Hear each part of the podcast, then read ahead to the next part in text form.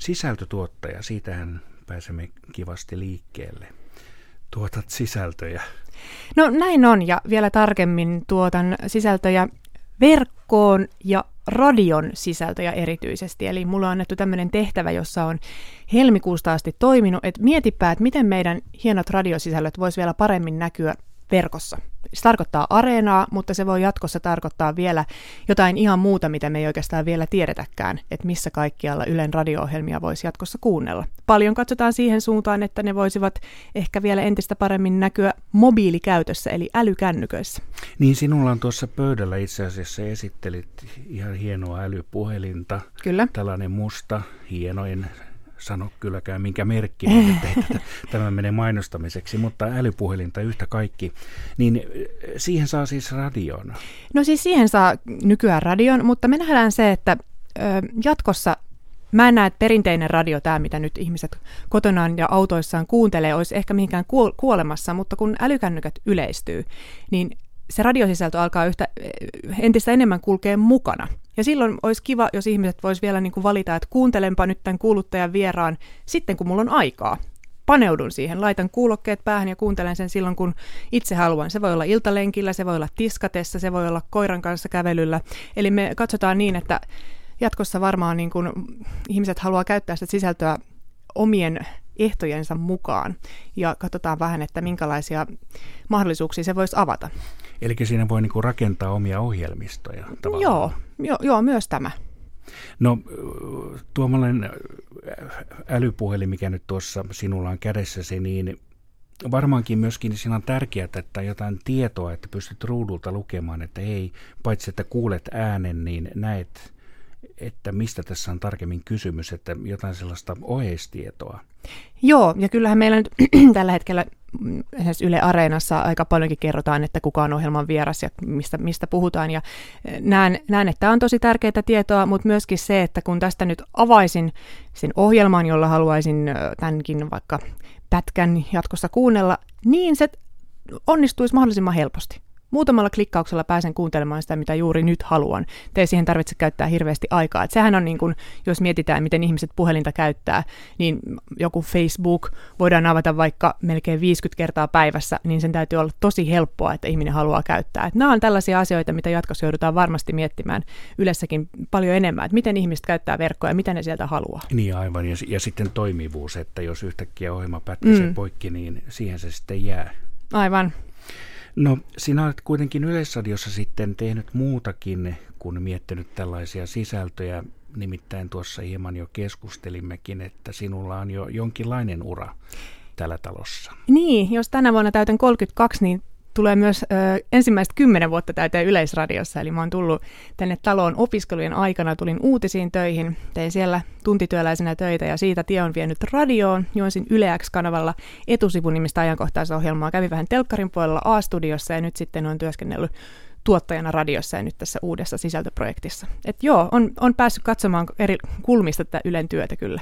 No minkälaiselta nyt vaikuttaa tämän kaaren jälkeen, että niin mikä näistä, varmasti kaikki ovat mieluisia työtehtäviä olleet, mutta pystytkö jotenkin niitä erittelemään? No ehkä se, että, että tällainen työura kuin mikä mulla on ollut, niin on just näyttänyt sen, että yleensä tehdään hirveän hienoja sisältöjä ja hirveän paljon ihmisille myöskin erilaisia ohjelmia. Että tota, mm, ehkä ehkä niin kuin semmoinen, että tuttuja löytyy joka osastolta ja tiedän, että täällä niin kuin ihmiset sitoutuu töihinsä ja on mielellään töissä, mikä on myöskin hirveän hienoa huomata. Näin puhuu Aura Lindeberg, sisältötuottaja. Niin, millä osastolla sinä olet? No tällä hetkellä työskentelen radion välineessä. Mm. Se ei ehkä kenellekään sano mitään, että Ylen sisäinen osasto on julkaisut, johon julkaisut kuuluu muun muassa radio. radiokanavat. Ja Joo. siellä sisältöjä. Joo, kyllä. No meillä vilahti tuossa äsken, kun puhumme, niin sana podcast, ja se on aika salaperäinen sana, nimittäin mekin tässä joskus sanomme, että podcast, sitä podcast, tätä, mutta täsmennetäänpä nyt, että mitä tuo podcast oikein on.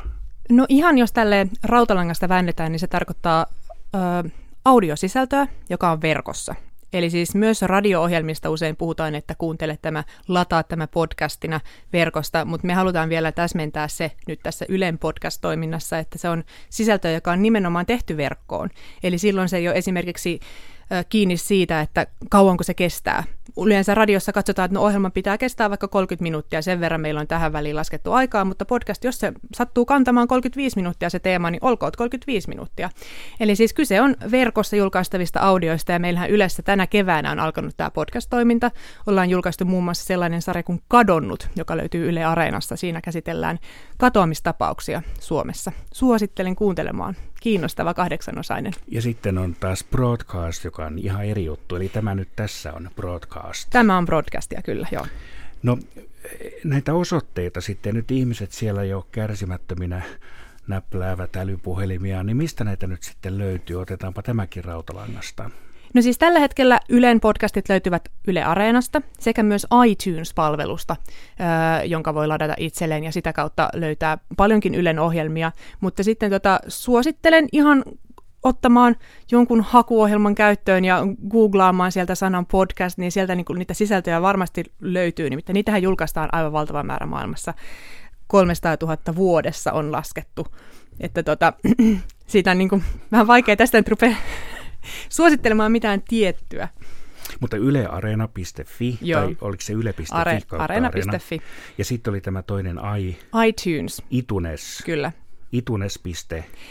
No senkin kun googlaan, niin sanoisin, Itunes että... sieltä joo. löytyy. Se on, sellainen, se on maailman suosituin podcastien kuunteluohjelma.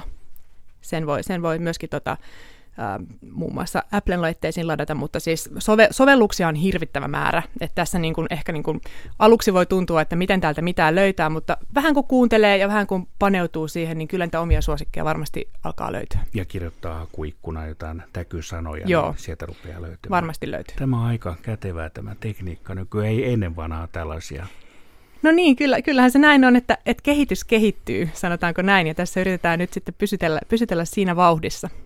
No onko sinulla mitään näkemystä, että entäpä sitten kymmenen vuoden kuluttua, että osaako kukaan sanoa, että mitähän silloin sitten kuunnellaan?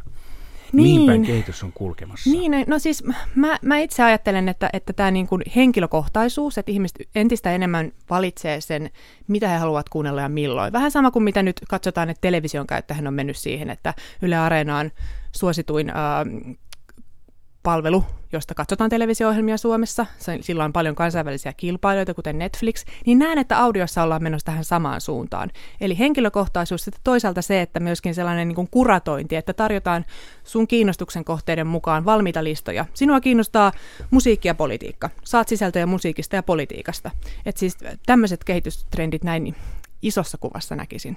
Eli se kuratointi on ikään kuin räätälöintiä. Joo, Joo, että vähän niin kuin tunnistetaan ennalta, että tätä saattaisi haluta kuulla.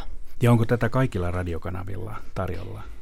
No en, en varmaan tiedä, että onko nyt, mutta jos äsken puhuttiin näistä tulevaisuuden trendeistä, niin näen, että tähän ollaan varmaan menossa. Mutta samaan aikaan kyllä tämä perinteinen radio, joka niin kuin ihmisiä viihdyttää automatkoilla ja kotona, niin en näe, että sekään on mihinkään tässä niin kuin menossa, vaan ehkä nämä niin kuin vähän niin kuin kulkee käsi kädessä nämä tällaiset kaksi, kaksi rinnakkain. Niin, jossakin vaiheessa puhuttiin monimediaisuudesta, mediaalisuudesta ja siinä oli jotenkin televisio ja radio, mutta nyt on tullut tämä netti vielä sivuun. Niin, no joo, se ehkä sitten vähän sotki tota, tota pakkaa sillä lailla, että sitten se netti on aika henkilökohtainen, jos miettii, että radio ja televisio on tällaisia massa, massoille suunnattuja välineitä, niin sitten netti on niin kuin siinä vähän valinnut toisen linjan ehkä. Sieltä voi itse aika paljon valita niitä sisältöjä.